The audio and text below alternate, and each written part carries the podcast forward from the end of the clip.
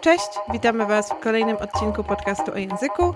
Ja się nazywam Marysia. Ja się nazywam Paweł i prowadzimy podcast o języku. Dziś mamy specjalną gościnę, która będzie opowiadać nam o języku hiszpańskim. Cześć, z tej strony Aga, Agnieszka Bury e, z bloga polilotka.pl. Witam Was serdecznie. Agnieszkę poznaliśmy na Instagramie, gdzie bardzo prężnie edukuje na temat języka hiszpańskiego, nauki tego języka, różnych jego wariantów i ciekawostek o hiszpańskim. Tak, przede wszystkim na tym się skupiam w mojej działalności. Uczę przede wszystkim hiszpańskiego.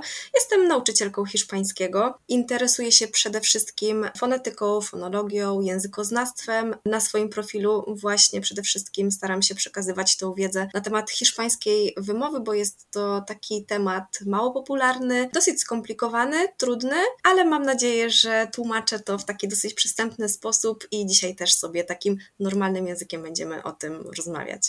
Może chcesz powiedzieć na start, dlaczego właśnie hiszpański? Niektórzy ludzie się na pewno zastanawiają, a czemu ta osoba wybrała ten język? Wiesz co, tak naprawdę przez przypadek, jeśli mam być szczera. Jak kończyłam liceum, to wiedziałam, że chcę uczyć się jakichś języków, bo to mi, do, to mi dobrze szło i zastanawiałam się, co by tutaj wybrać. Z hiszpańskim nie miałam przed studiami nic wspólnego, poszłam na filologię hiszpańską od zera totalnie, no i od razu mi się spodobało. Dlaczego ten hiszpański? A nie na przykład nie wiem, japoński, arabski, bo też miałam takie pomysły. Jednak tutaj liczby zadecydowały, że jest to jednak trzeci język na świecie, bardzo duża liczba użytkowników, no i też piękne brzmienie, tak? No nie ukrywajmy, że wiele osób się uczy hiszpańskiego, dlatego że jest po prostu piękne. To prawda. Y, hiszpański, francuski, te różne języki romańskie, bardzo często jest to motywacja, że brzmią tak bardzo melodyjnie. Okej, okay, to może, jak już zahaczamy o kwestie języków romańskich, chciałabyś y, opowiedzieć nam krótko coś o tej historii języka hiszpańskiego. Skąd on się w ogóle wziął, tak w kilku słowach? No, hiszpański, tak jak wszystkie języki romańskie, wywodzi się z łaciny. Języki romańskie zaczęły się gdzieś w okolicach XII wieku kształtować i hiszpański wywodzi się z łaciny, ale nie tej, tej takiej klasycznej, tylko z tak zwanej latin bulgar. W sumie nie wiem, jak to się tłumaczy na język polski, czyli to taka łacina nieksiążkowa. Stąd też czasem różne takie problemy w, z interpretacją niektórych rzeczy, na przykład związanych z wymową, gdzie w łacinie klasycznej czytało się jakoś, a w tej łacinie tej ulicznej, z której hiszpański się wywodzi, e, inaczej. Więc hiszpański właśnie z tej takiej ulicznej łaciny się wywodzi. Po polsku to chyba się mówi łacina ludowa, prawda Paweł? O, być tak, może łacina tak. ludowa. To też się może czasami komuś e, mylić, bo to trochę oznacza, że wulgarne. Zresztą też latina vulgaris to też trochę takie wulgarne. Kojarzy się dziwnie. Właśnie, czy jest jeden hiszpański, czy jak to wygląda? No trudno mówić o jednym hiszpańskim, tak, dlatego że po hiszpańsku, o tak oficjalnie mówi się w ponad 20 krajach, więc ta rozpiętość jest ogromna. Mamy oczywiście ten hiszpański z Europy, z Półwyspu Iberyjskiego. Jest też jeden kraj w Afryce, Gwina Równikowa, gdzie hiszpański jest językiem oficjalnym. No i bardzo dużo krajów Ameryki Południowej, Środkowej, i północnej. Znaczy no w północnej akurat Meksyk, no ale jeszcze kraje Ameryki Środkowej, takie jak Panama, Costa Rica, no i cała prawie, prawie cała Ameryka Południowa, czyli takie kraje jak Boliwia, Kolumbia, Argentyna. Tutaj już wprowadzam trochę tego języka hiszpańskiego, żeby można było trochę posłuchać. Czy te wszystkie osoby z tych wszystkich krajów mogłyby się dogadać? Czy to jest, nie jest to ten sam hiszpański, jak mówisz, ale czy to jest na tyle nie ten sam hiszpański, że nie jest to zrozumiały dla innych użytkowników? Jak najbardziej jest zrozumiały, tak? Gdyby nie był zrozumiały, to już moglibyśmy rozmawiać o tym, że to nie jest ten sam język, prawda? Natomiast jeśli użytkownicy hiszpańskiego z Hiszpanii i na przykład e, z Boliwii dogadują się, to jak najbardziej mówimy o tym samym języku, natomiast są różnice, tak? Różnice leksykalne, różnice fonetyczne i na tym przede wszystkim to bazuje. Gramatyczne oczywiście też są, ale bym powiedziała, że trochę mniejsze. A już tak mówiąc o szerszym kontekście, z jakimi językami hiszpański jest spokrewniony? Bo może nie wszyscy mogą tu ulokować, mówimy tutaj do różnych osób. I też jest ta kwestia, czy w Hiszpanii mówi się tylko po hiszpańsku?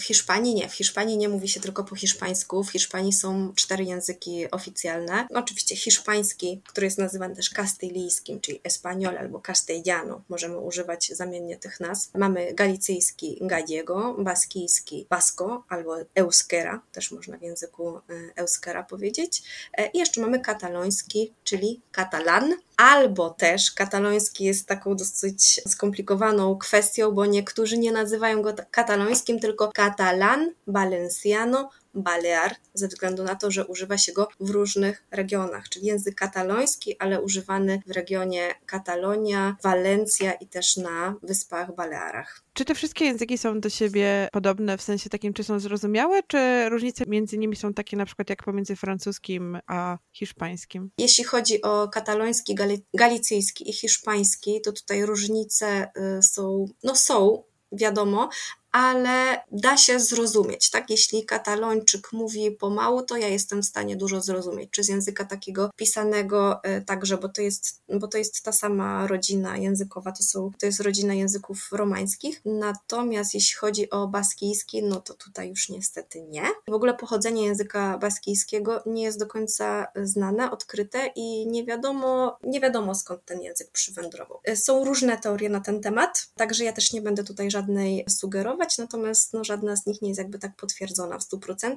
Melodią ten język owszem, przypomina język hiszpański, wiadomo przez tą bliskość. Są pewne elementy z języka baskijskiego typu słownictwo, niektóre struktury w języku hiszpańskim i na odwrót. Natomiast słuchając języka baskijskiego, to można zrozumieć może, nie wiem, 5%, 10%, no różnie tak? Także ten język no, nic nie przypomina, tak? Chociażby no, w większości, na przykład w tych trzech językach romańskich, ola to znaczy cześć. Inaczej się troszeczkę pisze, tak? A po baskijsku już ola to jest kajszo, czyli zupełnie inne słowo, tak? Nie ma nic wspólnego z tym to jak wspominasz o tych kilku językach Hiszpanii, jak to jest tam z ich statusem tych języków? Czy to jest tak, że one mają jakąś ochronę, jeśli chodzi o państwo? Czy to jest tak, że te wszystkie języki działają tak trochę jak w Polsce, że nie zawsze są to dialekty czy warianty chronione?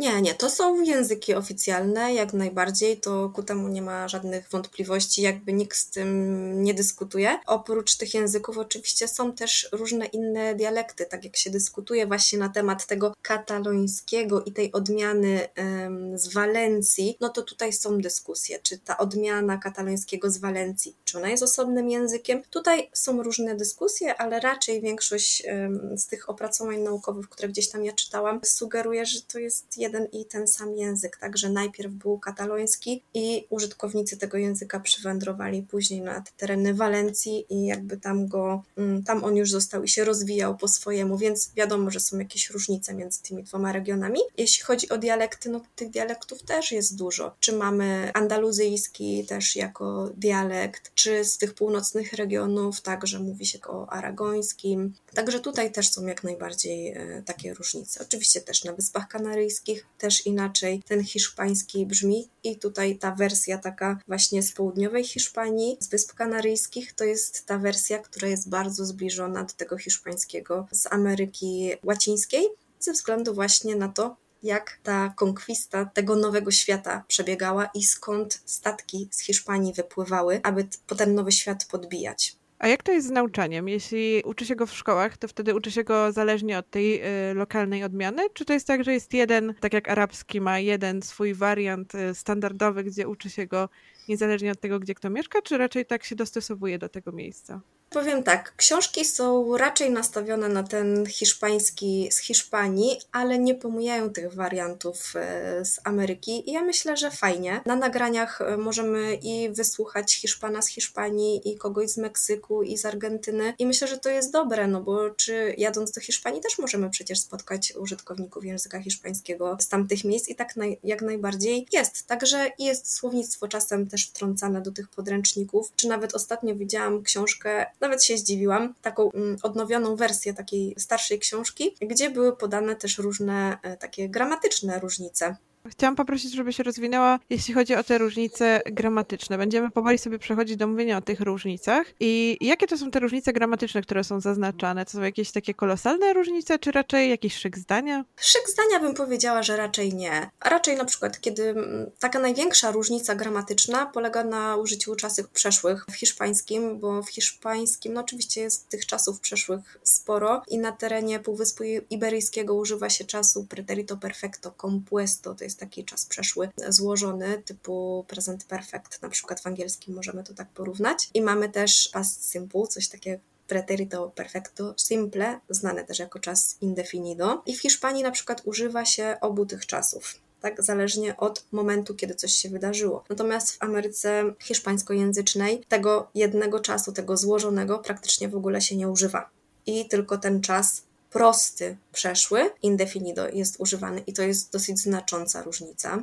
To jest taka największa różnica, jeśli bym powiedziała, tak? Natomiast w niektórych krajach, Argentyna, Urugwaj, czy też w niektórych miejscach w Kolumbii, różne są te miejsca. Czasem ciężko mówić o całym kraju, bo obejmuje to tylko część kraju. Też istnieją takie różne fenomeny językowe, typu na przykład odmiana drugiej osoby w czasie teraźniejszym, jest taki fenomen, który się nazywa boseo i polega on na tym, że właśnie inaczej się odmienia czasowniki w czasie teraźniejszym. I właśnie ostatnio w jednej książce zauważyłam, że e, było to wspomniane. Także z jednej strony fajnie, fajnie, że jest o tym mowa, no bo jak rozmawiamy z Argentyńczykiem i on nagle zamiast słowa tu, czyli ty, mówi boss, co znaczy też ty, ale jest to zupełnie inne słowo. Tu, boss, prawda? Także warto też wspominać o tych, o tych rzeczach. Właśnie ten hiszpański z Ameryki jakby zachował bardzo dużo tych cech takiego hiszpańskiego średniowiecznego właśnie, jak na przykład to słówko boss, bo kiedyś w Hiszpanii też tak się mówiło tak? Ale wiadomo, jako że e, te nowości z Hiszpanii no, nie wędrowały na te tereny nowo zdobyte tak szybko, no bo wiadomo, wtedy tylko te statki płynęły, tak, nie było internetu i tak dalej, no to ten hiszpański został tam taki, jaki był z tych dawnych czasów. Stąd mamy takie duże różnice czasem. To brzmi trochę tak jak fakt, że w niektórych tam dialektach czy gwarach języka polskiego zachowały się jakieś archaizmy, bo właśnie jakoś tam osoby w zamkniętych bardziej społecznościach się posługiwały tym językiem i dopiero później się okazało, że język polski na przykład poszedł do przodu, czyli to podobny chyba tutaj proces, że coś się zachowało, a coś poszło do przodu i dopiero później nagle spotkało się dzięki globalizacji w jednym miejscu, prawda?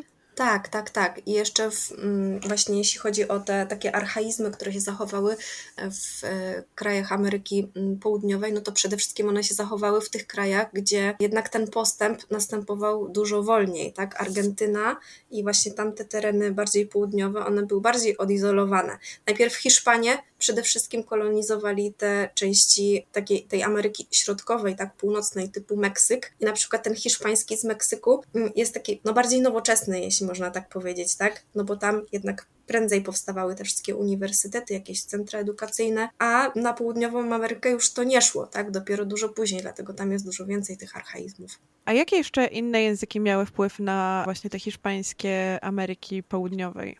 No oczywiście te wszystkie tubylcze języki, Oczywiście tam plemiona indiańskie zamieszkiwały wszystkie te tereny, więc jak najbardziej w języku hiszpańskim do dzisiaj tak przetrwało słownictwo, nie tylko w języku hiszpańskim, bo i do języka polskiego, chociażby słowo jaguar, hamak, czekolada, to są słowa, które pochodzą z języków indiańskich, tak? One się niewiele zmieniły, bo w hiszpańskim też brzmią podobnie, tak? Mamy chocolate, amaka, jaguar, troszeczkę inna wymowa, no ale myślę, że każdy rozumie, tak? Jeszcze jakby było napisane, to byłoby to bardziej zrozumiałe. Także te no, języki indyjskie, natomiast w Ameryce Środkowej też mamy do czynienia z wpływami z języków e, afrykańskich dlatego że w momencie, to też jest związane z historią, tak, w momencie, kiedy no, Hiszpanom zabrakło siły roboczej po prostu, żeby budować miasta, prawda, kolonizować, no to zaczęli przywozić tamte tereny niewolników e, z Afryki. Ci niewolnicy, wiadomo, przywozili też swoje języki, więc e, takie, takie wpływy też z języków afrykańskich też znajdują się tak na Kubie, na Dominikanie, też w tamtych miejscach. A jeżeli chodzi o sam wpływ e, powiedzmy hiszpańskiego na hiszpańskie, że tak to ujmę, skąd przeważnie przybywali ci Hiszpanie? Z jakiego regionu Hiszpanii? Mhm, no to jest bardzo, to jest bardzo istotne, tak? Dlatego, że z południa Hiszpanii, a konkretnie z Sewilli, Aczkolwiek Sevilla nie ma dostępu do morza, ale ma taki port, który ten dostęp już ma, więc e, statki wypływały właśnie z Sewilli, później przez Wyspy Kanaryjskie na tereny właśnie Nowego Świata, Ameryki Centralnej, bo tam właśnie zaczęła się kolonizacja w Ameryce Centralnej. No i ten hiszpański, który przywędrował do Ameryki, to był właśnie ten hiszpański, andaluzyjski, ten z Sewilli, który już w tamtych czasach różnił się znacznie od tego hiszpańskiego, który był używany na północy Hiszpanii. Tak, różnił się. Na czym polegały te różnice? Przede wszystkim na tym, że ten południowy hiszpański nie rozróżniał litery theta od S, mówiąc to mm, tak, żeby zrozumiały mnie też osoby, które nie znają hiszpańskiego, czyli tam czy się coś pisało przez Z, C czy S, to czytało się to przez S. Tak? Natomiast w północnej Hiszpanii środkowej to rozróżnienie było. Przykładowo weźmy sobie jakieś takie proste słówko, na przykład cena to jest kolacja. W Hiszpanii mówi się cena, czyli z takim językiem między zębami, natomiast w Andaluzji czy w krajach Ameryki e, Łacińskiej mówimy sena przez zwykłe s. To jest taka no, dosyć istotna różnica. Czy to jest jakoś spokrewnione z włoskim czena? Pewnie tak, no bo to wszystko z... Tak, to, to znaczy to samo. No, no tylko właśnie, więc tak ja akurat znam trochę włoskiego z tych wszystkich języków, francuski, włoski, ale tutaj to słowo, tak pomyślałam sobie, że tutaj każdy, to, za każdym razem ta pierwsza literka brzmi inaczej, ale jak się zna chociaż jeden język romański, szczególnie jeśli mówisz o zapisie, to można jakoś pomyśleć, o, rzeczywiście, znam to słowo, nie? Mhm. I właśnie chciałam cię spytać, bo ty znasz jeszcze jakieś języki romańskie, prawda? Tak, tak. No też e, włoski znam, też skończyłam trzyletnie studia z języka włoskiego, ale nie uczę włoskiego. Trochę francuski, trochę. I z romańskich, z romańskich tyle. Jeszcze uczę się tureckiego, no ale to już związku nie ma. A z tymi romańskimi, czy zauważasz, że znajomość właśnie tego hiszpańskiego, włoskiego to raczej pomaga, jeśli zna się te dwa takie podobne języki i uczy się kolejnego, czy raczej wręcz przeciwnie? Znaczy, jeśli chodzi o mnie, to mi pomaga, tak, ale ja nie mam takiego problemu, mi się nigdy języki nie mieszały. I jakoś, no być może jakoś tak jestem skonstruowana, że ja potrafię w ciągu, nie wiem, sekundy się przełączyć, prawda? Bach i już inna zapadka się tutaj otwiera, tutaj się zamyka i ja jestem do tego przyzwyczajona, ale wiem, że wielu osobom to przeszkadza i czasem mylą języki, tak? Zresztą też nawet uczę e, takie osoby, które właśnie na przykład język włoski mają jako taki przewodni, uczyły się go wcześniej niż hiszpańskiego. Jak ja to słyszę, to ja mówię, słuchaj, Aniu, przykładowo, tak? Tutaj ja wiem, że we włoskim tak się mówi, w hiszpańskim trochę inaczej, więc na przykład mi to też pomaga, że ja znam te języki, bo jestem w stanie komuś łatwiej wytłumaczyć, że tutaj tak, a tutaj inaczej. Okej, okay, to dzięki za ten mały off-topic. E, wróćmy do tej wymowy. Po prostu skojarzyło mi się przez to słowo. Jeśli chodzi o wymowę, wspomniałaś o tym takim dźwięku, który wymawia się z językiem przez zęby. Wydaje mi się, że w języku hiszpańskim mogą być jakieś dźwięki, których nie ma w polskim i przez to sprawiają e, Polakom i Polkom problemy. Czy może chciałabyś coś o tym powiedzieć jako nauczycielka? E, no tak, tym się przede wszystkim zajmuję w moich mediach e, społecznościowych, właśnie tą hiszpańską wymową. Ogólnie przyjęło się mówić, że hiszpańska wymowa jest e, bardzo łatwa i i ludzie właśnie bardzo często hiszpański wybierają ze względu na tą łatwość tej wymowy, tak jak jeśli byśmy mieli, nie wiem, porównać francuską wymowę i hiszpańską, no to zdecydowanie ta hiszpańska jest łatwiejsza, no bo jednak jak widzimy jakieś hiszpańskie słowo, to tak naprawdę bardzo często nawet laik jest w stanie to słowo przeczytać, Aczkolwiek jeśli chcemy brzmieć faktycznie ładnie i czytać tak bardzo poprawnie, no to tych różnic zaczyna się robić coraz więcej. Nagle się okazuje, że to B, owszem, jest w hiszpańskim B, ale tak naprawdę są dwa B, tak, że to D, no tak, jest takie D jak w języku polskim, ale tak naprawdę to jest jeszcze drugie D, tak samo G, jest też drugie G i tych różnic takich zaczyna się robić coraz więcej i więcej. Natomiast ja bym też tak nie demonizowała tej wymowy, jakby tej trudności, bo tak naprawdę przede wszystkim chodzi o to, żeby się y, dogadać, tak? Więc czy ktoś będzie mówił na dziadka abuelo, przez takie mocne by, czy abuelo przez takie mięciutkie by, no to tak czy siak zostanie zrozumiany, tak? Natomiast ja wiem, że na pewnym poziomie ludzie zaczynają słyszeć, że kurczę, no ten mój hiszpański jest dobry, dogaduje się, fajnie, płynnie mówię, ale jednak on mm, brzmi trochę inaczej i ja słyszę, że brzmi inaczej i się zastanawiają wtedy, co robią nie tak. No i wtedy wkraczam ja i tłumaczę te różnice, prawda? No bo jednak tak naprawdę da się to łatwo wytłumaczyć. Natomiast y, dużo osób się zastanawia, dlaczego, dlaczego właśnie osoby na takich wysokich poziomach się tego nie uczą. Niestety jest dużo błędów w książkach, też trzeba to przyznać, i te błędy bardzo często są powielane z pokolenia y, na pokolenie, można tak powiedzieć. To się cały czas powtarza. Są odpuszczane pewne rzeczy i się tego nie uczy. Wydaje mi się, że to trochę tak przez e, takie niedbalstwo, może też na uniwersytetach nie kładzie się zbyt dużego nacisku mm, na wymowę, może nie może, ale zdecydowanie. Jest to taki trochę temat traktowany niestety po macoszemu. Powiedzmy sobie to szczerze. A te dźwięki, które wymieniłaś, na przykład fena, abuelo i tak dalej, to są takie dźwięki tak zwane szczelinowe. Czy tak poza tym są jeszcze jakieś inne dźwięki, które odróżniają od polskiego? Mhm. Tak, tak, jak najbardziej. No, takich dźwięków jest bardzo dużo. No chociażby S, to hiszpańskie S w języku polskim brzmi inaczej niż w hiszpańskim. Weźmy sobie na przykład taki, no prosty wyraz, na przykład mamy Susana, teraz mówię po polsku Susana, czyli Zuzanna, a po hiszpańsku to powinno brzmieć Susana, Susana. Ten y, język zupełnie inaczej się układa do wymowy tego, tego S. Dotyka innego miejsca, czubek języka. Niby jest to ten sam dźwięk, ale jednak brzmi y, inaczej. Co jeszcze? Jest też taki dźwięk, który w ogóle nie istnieje w języku polskim. Zapisujemy go jako podwójne L, albo Y. Jest to taki dźwięk, który Polakom przypomina trochę J, można tak powiedzieć. Dajmy sobie taki przykład wyrazu, który każdy zna. Polacy często mówią tortilla, ale oczywiście tak się nie mówi, tylko się mówi tortilla. Tortilla.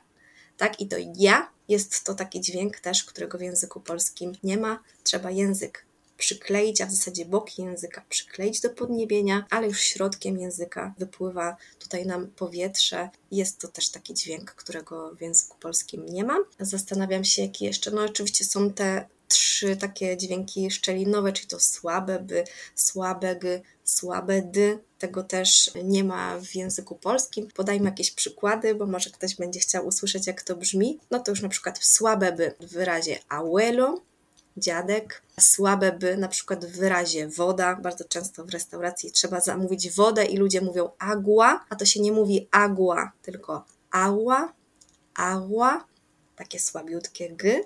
Chyba kiedyś mówiliście, że mm, na waszym profilu, że w ukraińskim coś takiego jest? To znaczy w ukraińskim, białoruskim właśnie taka literka, która jest w rosyjskim zapisywana jako g, to tam jest czytana jako r. O, Czyli tak, no to to jest to y, samo. Tak, na przykład chłodny, chłodny. Mhm. Tak, to może to być też tak, że czasami Polacy, którzy udźwięczniają, na przykład mówią nierby, nierby. I wtedy nie. to H w tym nierby też może się brzmieć w taki sposób, ale nie wszyscy Polacy tak mówią. To u niektórych można usłyszeć. Mhm, tak, no to, to jest właśnie. Albo jak samo H, na przykład jak herbata. Tak, bo akurat y, Paweł jest ze wschodu Polski i we wschodzie Polski czasami jeszcze ludzie rozróżniają samocha i cecha. Ja jestem z Mazowsza i w życiu tego nikt u mnie nie rozróżniał, ale Paweł właśnie mówi, że słyszy różnicę, albo na przykład po wymowie może wiedzieć, jak napisać samocha, a jak cecha. Ja tak, hmm, jakim cudem? Więc to jest ten dźwięk, który też jest y, w hiszpańskim. Aha, a możesz jeszcze raz tą herbatę powiedzieć? Herbata. A, o kurczę, ja też nie. Y, wiem, że to się kiedyś wymawiało inaczej, e, ale nigdy nie słyszałam tego, żeby ktoś tak mówił. Ciekawe.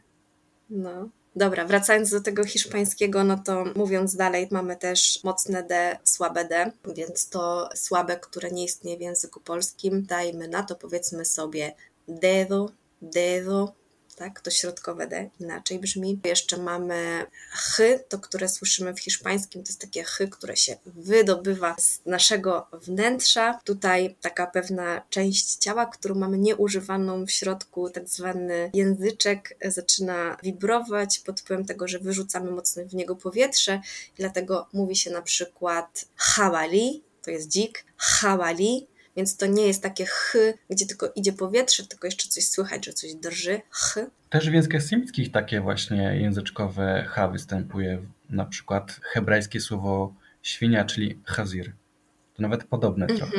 No, no tak, faktycznie, faktycznie. Może przez ten wpływ arabskiego to przeszło, ten dziki. E, może i powiem szczerze, że no właśnie, jak mówimy o arabskim, no to też w hiszpańskim jest, są wpływy arabskie. E, wprawdzie ja się jeszcze nie dokopałam, ale mam taki zamiar, żeby poszukać też tych wpływów arabskiego na hiszpańską wymowę, bo to, czy to chy właśnie takie drżące jest z tym związane, to jest tylko gdzieś tam Mam to gdzieś z tyłu głowy, ale nie będę mówić, że tak jest, bo tego po prostu nie wiem. Natomiast e, w leksyce jak najbardziej są słowa z języka pochodzące z języka arabskiego, no bo Arabowie jednak przez 800 lat okupowali Półwysep Iberyjski, więc 800 lat no to jest piękny czas, żeby dużo, dużo słownictwa zostało, tak? Więc słowa takie, które zaczynają się na przykład na al, bardzo często pochodzą właśnie z języka arabskiego, typu almohada, poduszka, czy ajedrez, szachy. Czyli takie słowa, które właśnie nie są romańskie w języku romańskim, prawda? Że mogą osobom znającym inne języki romańskie wydawać się z niczym niekojarzące. To mogą być właśnie te wpływy arabskie. Tak, tak, tak, tak, dokładnie, dokładnie. Ale przynajmniej, mhm, tak. jeśli ktoś się uczy e, jakiegoś języka semickiego lub odwrotnie, ktoś się uczy hiszpańskiego, to może mu to pomóc w nauce właśnie tego innego języka. No tak zdecydowanie. Tak, zdecydowanie. Aczkolwiek myślę, że nie wiem, jak to się procentowo przedstawia, myślę, że to nie jest aż taki duży odsetek tych słów, które jednak z tego arabskiego są. Raczej bym powiedziała, że, że to jest mniej, ale faktycznie trzeba by sprawdzić, ile to jest. Chyba tam było 10% według jakichś statystyk, tak mi się wydaje. To kiedyś o tym pisaliśmy jakiś wpis, więc na naszym Instagramie na stronie znajdziecie coś tam o wpływach arabskiego na hiszpański i portugalski. Tak, faktycznie. Ale o samych dźwiękach też jeszcze do przebadania. Tak, o samych dźwiękach do przebadania, ale jeśli chodzi o leksykę, właśnie procent wpływu leksyki i jakie to były obszary życia, to, to tam coś kiedyś e, wspominaliśmy, chociaż my e, bardziej skupialiśmy się na prze, przepływach językowych niż na jednym lub drugim języku. To, to był taki główny fokus tamtego wpisu. Okej, okay, to jeśli chodzi jeszcze o te kwestie wymowy, podałaś tych kilka charakterystycznych dźwięków. Wcześniej też mówiliśmy o tym, że ten hiszpański, który przepłynął do Ameryki, trochę się różnił. I czy to jest tak, że w Ameryce Południowej i też w Meksyku Meksyku też spotkamy te same dźwięki, czy tam właśnie możemy, znając hiszpański, powiedzmy już y, też naucząc się jakoś tej wymowy hiszpańskiej, pojedziemy sobie do Ameryki Południowej albo do Meksyku, to czy usłyszymy podobne dźwięki, czy tam będzie troszkę coś innego? Dźwięki usłyszymy podobne, w zasadzie usłyszymy takie same dźwięki, natomiast usłyszymy na pewno też dużo różnic i bardziej takich fenomenów językowych, tak, jeśli możemy e, to tak nazwać. One się bardzo często pojawiają też w tym hiszpańskim andaluzyjskim, czy tym pochodzących z pochodzącym z Wysp Kanaryjskich. Rzeczy tego typu, jak na przykład aspirowanie literki S albo niewypowiadanie jej na końcu sylaby, to jest coś, co się powtarza tak w Andaluzji i w tych krajach latynowskich, czy na przykład w Ameryce Środkowej rotacyzm tak zwany, czyli zamiana literki ry i ly i mówienie jej na przykład na odwrót tak, tam gdzie jest ry, to mówią ly i tak dalej. To bardzo często można usłyszeć na przykład w piosenkach tych różnych latino piosenkarzy właśnie pochodzących stamtąd. W zasadzie jest to tak na porządku dziennym. Teraz akurat nie przychodzi mi do głowy ten taki najpopularniejszy, no ale można to usłyszeć.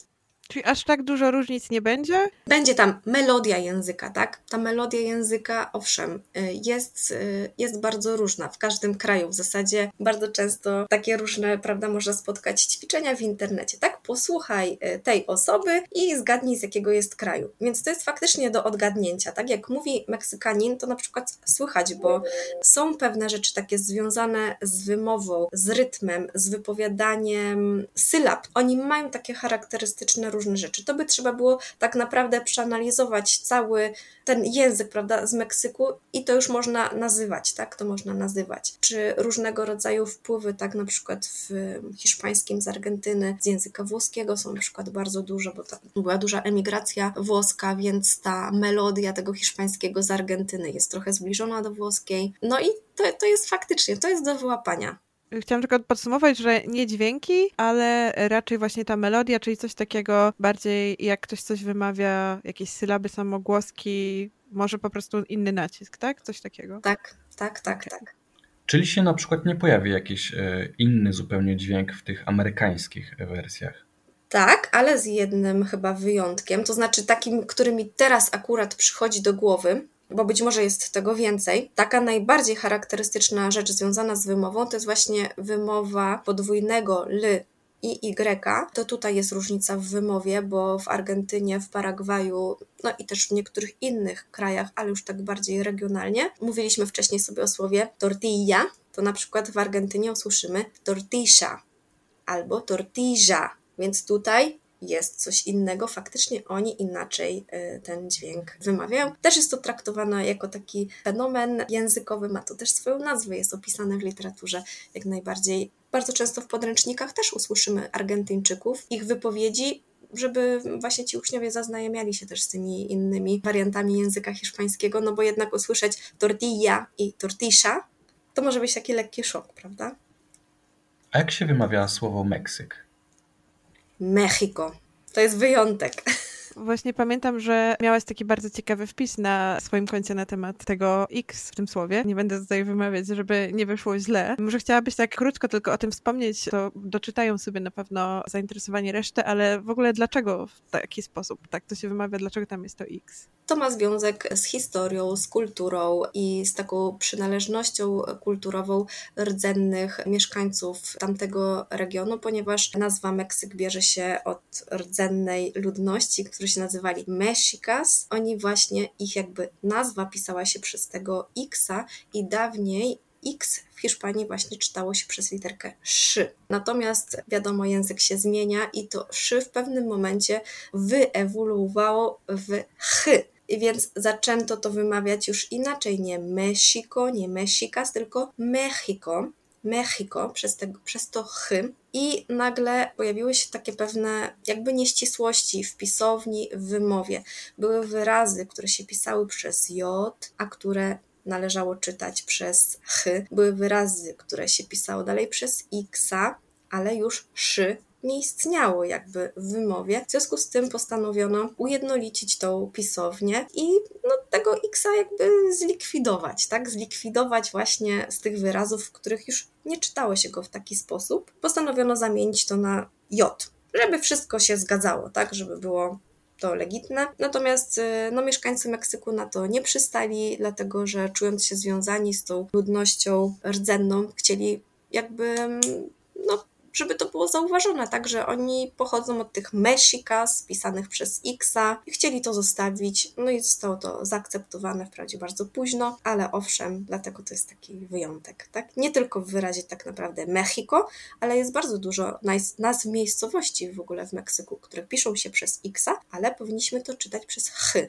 A czy co do różnych nazw miejscowości, no zwłaszcza takich znanych e, w języku polskim, typu Barcelona, Guernica, Madryt. Czy coś nas tutaj zaskoczy, jeśli chodzi o wymowę w hiszpańskim? Czy coś nas zaskoczy? No, e, myślę, że chyba większość nas zaskoczy, tak? No bo większość tych miejscowości jednak no, po hiszpańsku brzmi inaczej, tak? Niedawno nawet słyszałam, jak ktoś mówi Marbella. E, jest taka miejscowość na południu, a to się czyta oczywiście Marbella, tak? Czy Sevilla, nie Sevilla, jak to się pisze, tylko Sevilla, Barcelona, s, Barcelona, a nie Barcelona. No ale wiadomo, tak niektóre nazwy miejscowości po prostu się tłumaczą na język polski, no i wtedy należy czytać to, to po polsku, tak, ale nie wszystkie się tłumaczą. A jeszcze wspomniałaś o tym J, które się wymawia nie jak i. Jeżeli weźmiemy sobie takie słowo, które występuje w polskim i ludzie się zastanawiały jojoba, żożoba czy jakoś inaczej, jak jest z kolei w hiszpańskim? To się pisze przez y, J, tak? Chochoła. Tak. Chochowa. No tak się, no po hiszpańsku tak. Przez, przez chy, tak? Chyba kiedyś nawet o to mnie pytaliście i to po hiszpańsku to faktycznie tak się, tak się wymawia, tak? Natomiast niektóre pewnie nazwy po prostu zostały przetłumaczone na język e, polski, jakby tak do niego weszły. Bardziej tutaj mi chodziło o to, że przyjeżdżamy sobie do Hiszpanii i coś może nas zaskoczyć, A. że o, to jest to samo słowo, ale jednak, jednak nie wiedziałem, że to to samo. Tak, no to tak, no to wiadomo, jak jesteśmy w Hiszpanii, no to już powinniśmy to wymawiać po hiszpańsku, tak? Czy paella, czy tortilla, czy gazpacho. No to są już nazwy takie hiszpańskie. No jesteśmy w Hiszpanii, no to czytamy po hiszpańsku, wymawiamy po hiszpańsku.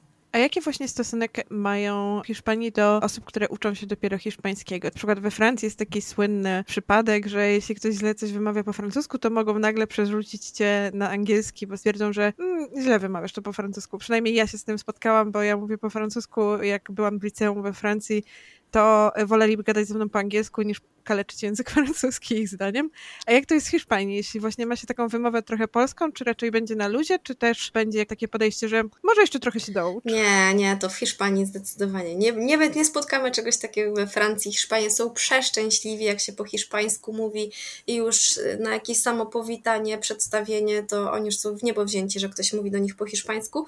Wprawdzie e, zaczynają wtedy mówić z prędkością światła i trzeba ich stopować, ale ogólnie oni są tym zachwyceni no, język angielski, oczywiście generalizując, tak, nie jest ich mocną stroną. Raczej większość Polaków, no, którzy jadą do Hiszpanii, narzeka na to, że właśnie ciężko się dogadać z nimi po angielsku i oni wolą po hiszpańsku, tak? Więc nawet na migi gdzieś tam, prawda, język ciała, język gestów i tutaj już można się dogadać jak najbardziej z Hiszpanem.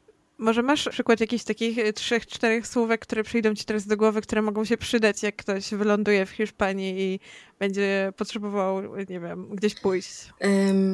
Ktoś będzie potrzebował gdzieś pójść, no to um, wiesz co, czasem, czasem przychodzą nam do głowy jakieś bardzo skomplikowane struktury, ale możemy znaleźć takie bardzo proste rzeczy, bardzo proste struktury. I na przykład, dajmy na to, nie wiem, szukamy e, rynku w Madrycie, tak, gdzie jest więc wystarczy powiedzieć perdon, la plaza mayor i tyle, tak? Zaakcentować pytanie i Hiszpan już wie, że my pytamy, przepraszam, gdzie jest, ale ja nie muszę wiedzieć, przepraszam, gdzie znajduje się coś tam, coś tam.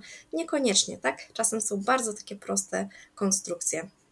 O, to bardzo przydatne w sumie, że wystarczy nawet zmienić intonację wyrażenia, żeby pokazać, jestem trochę zagubiony, wiem, gdzie chcę iść, i wtedy już możemy Oczywiście. Czy nawet jesteśmy w restauracji i chcemy coś zamówić, nie trzeba też znać jakichś skomplikowanych struktur na to zamawianie w restauracji. Wystarczy być grzecznym i na sam koniec dodać por favor, czyli na przykład mm, wystarczy powiedzieć nie, patatas bravas, por favor, albo para mi, dla mnie, para mi, patatas bravas, por favor.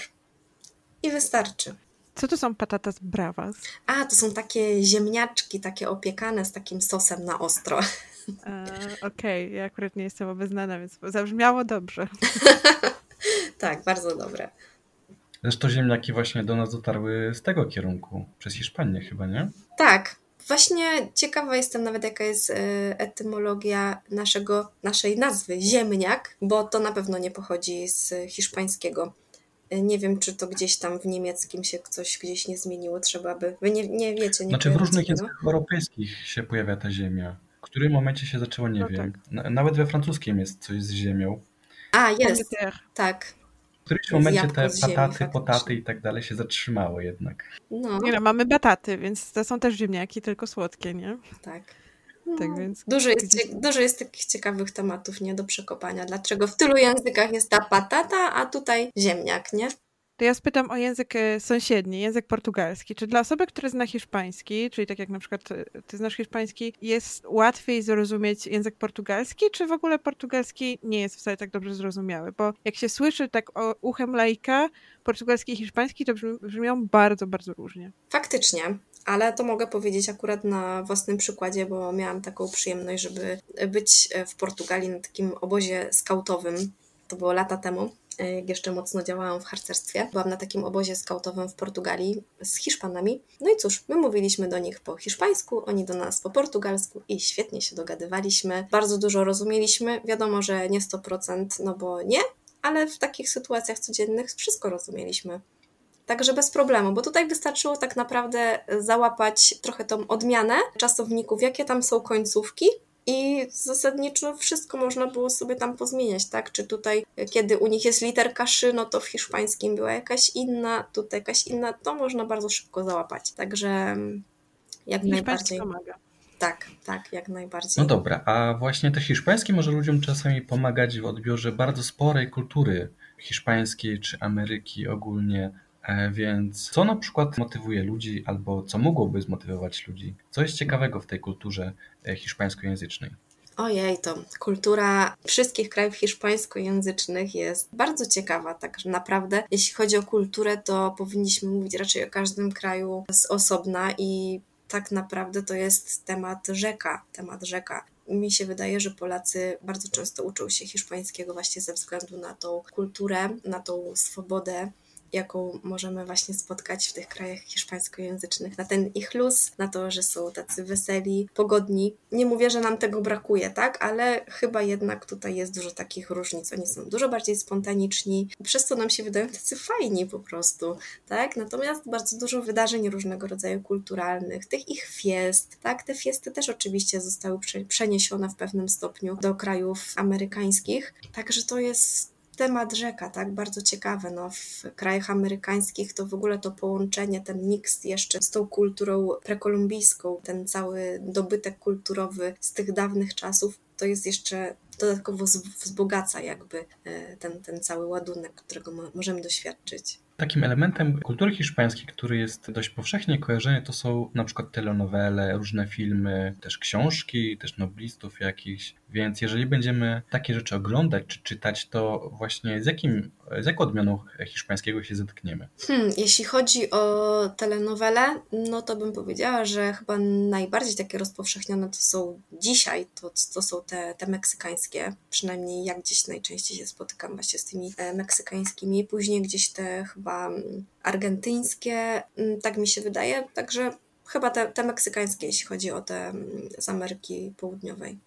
A teraz tak współcześnie na przykład na Netflixie ja kojarzę, że był modny Dom z papierkoś niedawno. To tam mówią właśnie odmianą hiszpańską, czy, czy jakieś inaczej? Tak, no mówią w Hmm, no, to też nie da się tego tak zgeneralizować, tak? Dlatego, że są tam aktorzy, którzy mówią w różnych akcentach i hiszpański taki standardowy się pojawia, ale jest też dziewczyna, która cygańskie ma korzenie, tak? Właśnie, bo też mamy te, też ten motyw taki y, cygański w Hiszpanii Południowej więc ona już mówi troszeczkę inaczej. Też zależy z jakiej klasy społecznej ktoś pochodzi, tak? Bo jest na przykład tam też chłopak, który jest z takiej troszeczkę niższej klasy społecznej i on już trochę innym językiem się posługuje, bardziej takim wyluzowanym, można powiedzieć, trochę takim niedbałym. Mamy tam też obcokrajowców, którzy mówią po hiszpańsku, też z naleciałościami ze swojego języka. Także Casa de Papel bym powiedziała, że tam mamy pełną rozpiętość.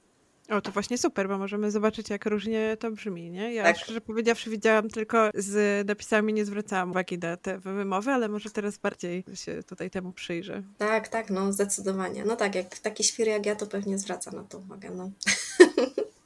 Ale tych na, na Netflixie tych seriali teraz jest mnóstwo. Jest naprawdę do wyboru, do koloru i są bardzo dobre te seriale hiszpańskie. Uważam, te produkcje są super. Oczywiście zdarzą się też i takie gorsze, ale to nie jest to, co to nie jest to, co kiedyś, nie, 10 lat temu, nie, nie było jeszcze Netflixa, to nie było czego oglądać, a dzisiaj to naprawdę jest sporo. Czyli dla uczących się jest sporo e, możliwości na to, żeby się osłuchiwać z językiem, takiej też różnymi odmianami. Tak, jak tak, tak, jak najbardziej, jak najbardziej. A wspomniałaś coś takiego, że w tym serialu pojawiają się osoby, które mówią, które są z różnych warstw społecznych i mówią różnymi odmianami. Czy w hiszpańskojęzycznym świecie jest jakieś na przykład uprzedzenie w stosunku do jakiejś wymowy, do jakiegoś akcentu, a może właśnie jakiś jest bardziej pożądany, czy to też tak bardziej na luzie? Chciałoby się powiedzieć, że nie ma uprzedzeń, ale niestety są. To chyba tak wszędzie jest. No ale niestety jest. Oczywiście dzisiaj wszyscy już dążą do tego, prawda? Bądźmy tolerancyjni i tak dalej. Każda odmiana języka jest piękna i jak najbardziej ja się z tym zgadzam. Natomiast no, Hiszpanie jednak deprecjonują chyba najbardziej ten hiszpański z Andaluzji, który się tak najbardziej różni od tego standardowego północnego hiszpańskiego. Czasem słyszy się takie komentarze, że po prostu oni mówią niedbale. Ale czy to jest niedbale, skoro powiedzmy nie wiem, 90 czy nawet więcej procent społeczeństwa stamtąd pochodzącego tak, pochodzącego tak mówi, to po prostu jest to ich sposób wypowiadania się, który należy zaakceptować. Zresztą takie procesy, które w pewnym momencie historycznym określamy niedbałym, później kształtują ogólnie język i później już zapominamy, że kiedyś ktoś to nazywał niedbałym. Tak, dokładnie. Ale właśnie, czy jest jakaś jedna rada językowa, bo to jest też taka kwestia związana z ustalaniem jakiegoś standardu, że ma być tak, a nie inaczej. Czy każdy kraj ma jakąś jedną radę oddzielną, czy wspólna jakaś w Hiszpanii? To samo jeśli chodzi o słowniki. Czy będzie tak, że słowniki będą się jakoś różnić, czy raczej tak wszyscy mniej więcej skorzystają z podobnego? Nie no, myślę, że jest jeden. Jest oczywiście taka rada językowa Real Academia Española, hiszpańska akademia królewska, która zajmuje się właśnie tą dbałością o język. Niektórzy ją kochają, inni nienawidzą, inni starają się być obiektywni, patrzeć na pewne rzeczy z przymrużeniem oka. No ale w tym słowniku tak wszystko znajdziemy i też te różne właśnie warianty inne, czy słówka pochodzące z dialektów, z różnych innych języków, tam wszystko, wszystko tam będzie. Natomiast jeszcze wracając właśnie do tej niedbałości, to ja też właśnie widzę taką zależność, że to, co dzisiaj na przykład e, w Andaluzji spotykamy, czyli bardzo często na przykład zjadanie tej literki S, to jest takie bardzo powszechne i to jest takie najbardziej słyszalne, aspirowanie jej, pojawia się coraz częściej też w innych regionach hiszpańskich. Ktoś, kto jest z Madrytu, tak samo czasem tak powie, dlatego że jest to bardziej efektywne dla języka. Pozbywając się czasem jakiegoś dźwięku, nie wiem, mówimy szybciej, a dalej jesteśmy zrozumieni, tak? Więc tutaj taka ekonomia która tam już została wprowadzona x lat, lat temu, no, pojawia się też w innych miejscach. ucząc na pewno zdajesz sobie z tego sprawę, że wyższy level znajomości języka to ten, gdzie ktoś rozumie kogoś, kto mówi bardzo szybko. Więc y, jeśli ktoś rozumie kogoś, kto dużo zjada i mówi bardzo szybko, znaczy, że zna język bardzo dobrze, nie? No tak, tak, zdecydowanie, tak. Natomiast no, jadąc do Andaluzji, no trzeba się na to nastawić, że tak będzie, więc ja też tego jak najbardziej uczulam. Uczę też właśnie moich uczniów, że no tam tak się mówi i też macie tego słuchać, bo nie wiecie z kim się spotkacie, tak? Żeby nie było później szoku. A jak to jest między różnymi regionami? Na przykład przyjeżdża ktoś e, z Madrytu, taki, który się kieruje instrukcjami takimi, że trzeba ładnie mówić, powoli i tak dalej, i przyjeżdża do Andaluzji i tam jest jedane S. No to stwierdzi, że okej, okay, spoko, to jest inaczej, czy może będzie narzekał, oni mówią jakoś tam, zjadają dziwnie. Wiesz co, no to już chyba zależy od takiej tolerancji każdej osoby myślę, że oni całe życie mają kontakt z ludźmi też z południa i, i, i wiedzą, jak oni mówią. I ja myślę, że to jest niegrzeczne zwracać komuś uwagę, że ej, ale dlaczego ty tak mówisz, powinieneś mówić inaczej. Na pewno nie powinniśmy robić takich, takich rzeczy i, i okej, okay, ty mówisz po swojemu, ja mówię po swojemu, tak? Ja w języku polskim też, ja jestem z Podkarpacia i na pewno mówię jakoś inaczej niż ktoś, kto jest e, z Mazowsza. I ja nawet sobie nie zdaję z tego sprawy, tak? Chociaż e, wy na przykład słyszycie, ale no wy też na przykład mówicie jakoś inaczej, ale ja też na to nie zwracam uwagi. Dla mnie to jest okej, i, i, super, no trzeba to zaakceptować. Czyli na przykład spotkają się osoby z różnych krajów hiszpańskojęzycznych, to każdy może na, na luzie mówić e, po swojemu, czy dojdzie czasami do jakichś błędów komunikacji? Czy jest możliwe? Jest to możliwe, jest to możliwe jak najbardziej. Szczególnie w takim potocznym języku, to czasem pojawiają się różne takie rzeczy, że trzeba faktycznie doprecyzować, tak? Ale o co tobie chodzi? Bo są takie wyrażenia, które mogą znaczyć coś, coś zupełnie innego, tak? Ja też jak pisałam moje prace dyplomowe, to właśnie zajmowałam się też no, tymi właśnie wariantami hiszpańskiego z Ameryki Południowej, z różnych miejsc, więc też porównywałam te rzeczy i faktycznie miałam też nawet, pamiętam, takie, takie przykłady, gdzie potrafiłam napisać całe zdanie w tym wariancie argentyńskim, hiszpańskim, a brzmiało zupełnie inaczej. Więc jak ktoś chce być niezrozumiany, to powie to tak, że nie zostanie zrozumiany. Y, wiecie, to też tak działa, że jak rozmawiamy z kimś, to mniej więcej oni wiedzą, jakie słowa inaczej, brzmi, jak, jak brzmią te inne słowa. I oni starają się jednak ich wtedy nie używać.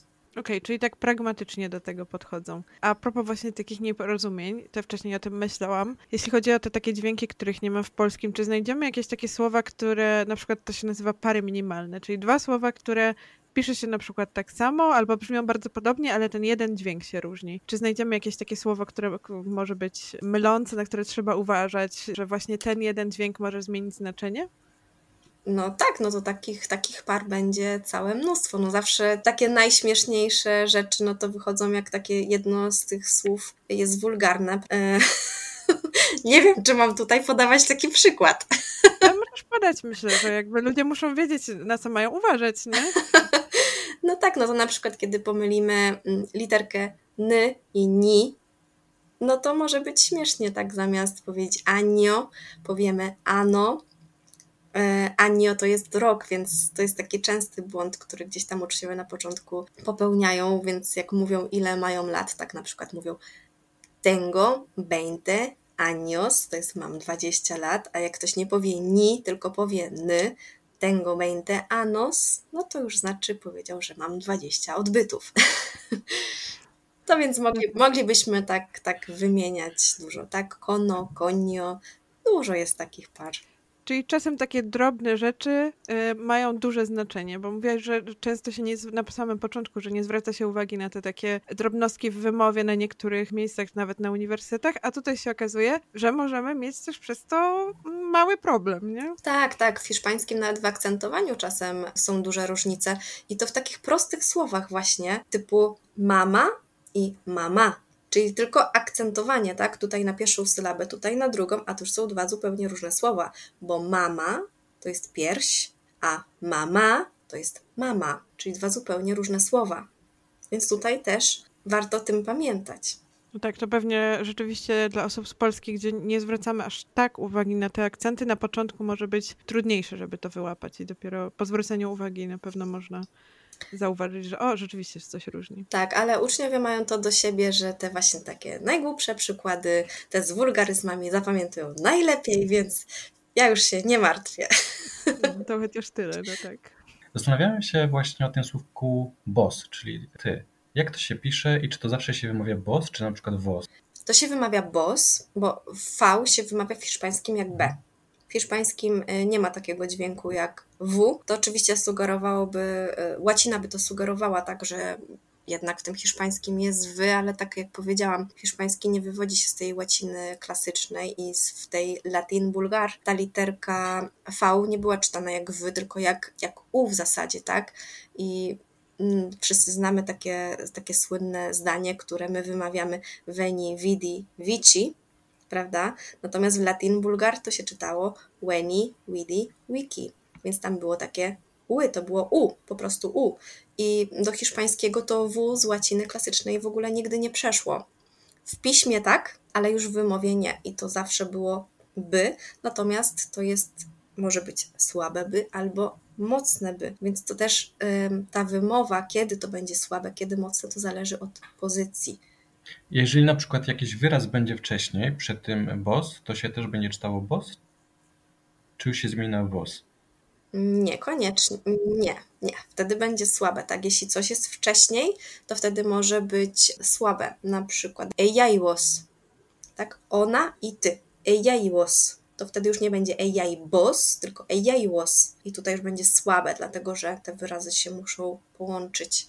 Takie mocne by jest tylko wtedy, kiedy jest wcześniej pauza. Musi być zapauzowane. To wtedy będzie mocne. Okej, okay, czyli trzeba uważać, żeby nie czytać tak, jak się widzi tak jakbyśmy po polsku przeczytali. Tak, tak, tak, tak, tak. No to tutaj już są te zasady wymowy. Pamiętam, jak byłam młodsza i była ta piosenka, i tam było napisane Vamos a la playa. Ja na pewno coś źle wymawiam, e, ale byłam zawsze w szoku, że dlaczego oni tam nie śpiewają W w tej piosence, więc tak, to, to pamiętam z moich takich czasów, typu jeszcze chodziłam do szkoły i tak o co chodzi? Ja słyszę coś innego, a widzę coś innego. No. Więc no, dokładnie.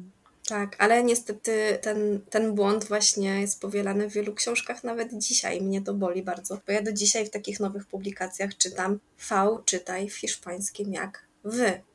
I mnie to bardzo boli, no ale co mam zrobić? Naprawdę? Naprawdę, to... naprawdę. Nie wiem, nie, no, no, nie wiem, to jest chyba wynika, no nie wiem z czego to wynika, z, nie, z niedouczenia, z niedbalstwa może trochę, prawda? No jednak powinien to sprawdzić ktoś, kto się zna, prawda? A jak czegoś nie wiem, no to A czy nie piszę. w takich podręcznikach czasami znajdujesz, że był na przykład taki zapis e, fonetyczny, międzynarodowy, czy to się nie zdarza? E, w podręcznikach chyba raczej nie. Jeśli już takie są, to już jakaś taka mniejszość, ale Albo w raczej słownikach? nie. E, nie, w słownikach to, to możemy znaleźć. W niektórych słownikach na pewno tak. Tutaj, jeśli chodzi o ten słownik taki internetowy, jest taki słownik internetowy, gdzie możemy znaleźć um, zapis fonetyczny. Jak on się nazywa? E, e, bo on chyba w każdym języku się nazywa trochę inaczej. Pewnie wiecie o co mi chodzi. Dictionary? O właśnie, tak, tak. I po hiszpańsku jest Biccionario. Biccionario on ma swoją nazwę i wtedy, wtedy będzie tam zapis e, fonetyczny w języku hiszpańskim. To wtedy przynajmniej będziemy widzieć, kiedy jest właśnie tak, taki dźwięk, a nie, a, nie, a nie inny, co nie? Też właśnie te szczelinowe odróżniły. Tak, tylko że tam będą wyrazy w takim odizolowaniu, prawda? Tak. Jak już jest całe zdanie, to może się to zmienić w hiszpańskim, tak? Przede wszystkim właśnie jeśli chodzi o B, D i G i też podwójne L, to też może się to zmieniać w hiszpańskim, bo tutaj to zależy od pozycji. Ale to już trzeba się udać do ciebie na lekcję. Tak, zapraszam. Tak, mimo wszystko potrzeba porady profesjonalisty, kiedy będziemy sprawdzać coś, zanim, na, szczególnie jeśli chcemy o czymś napisać i później to opublikować. Bo co innego sprawdzić dla siebie i coś tam źle powiedzieć, a co innego podawać tę wiedzę dalej. No, dokładnie, dokładnie, tak. Organizuję takie lekcje wymowy też, także zapraszam. Dobra.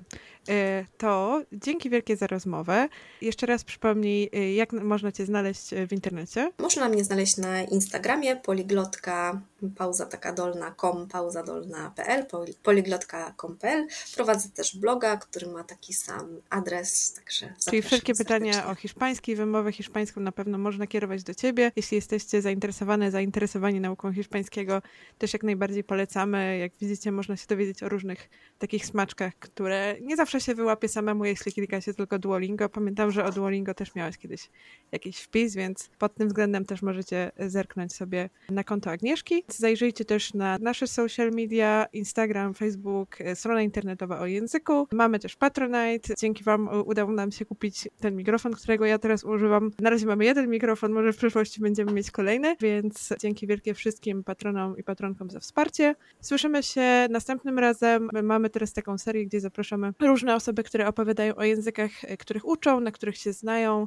lub e, którymi zajmują się naukowo, więc jeśli chcecie usłyszeć coś o jakimś języku, to piszcie do nas, będziemy brać pod uwagę Wasze prośby, komentarze i wszystkie uwagi. Dzięki wielkie, do usłyszenia. Cześć. Cześć.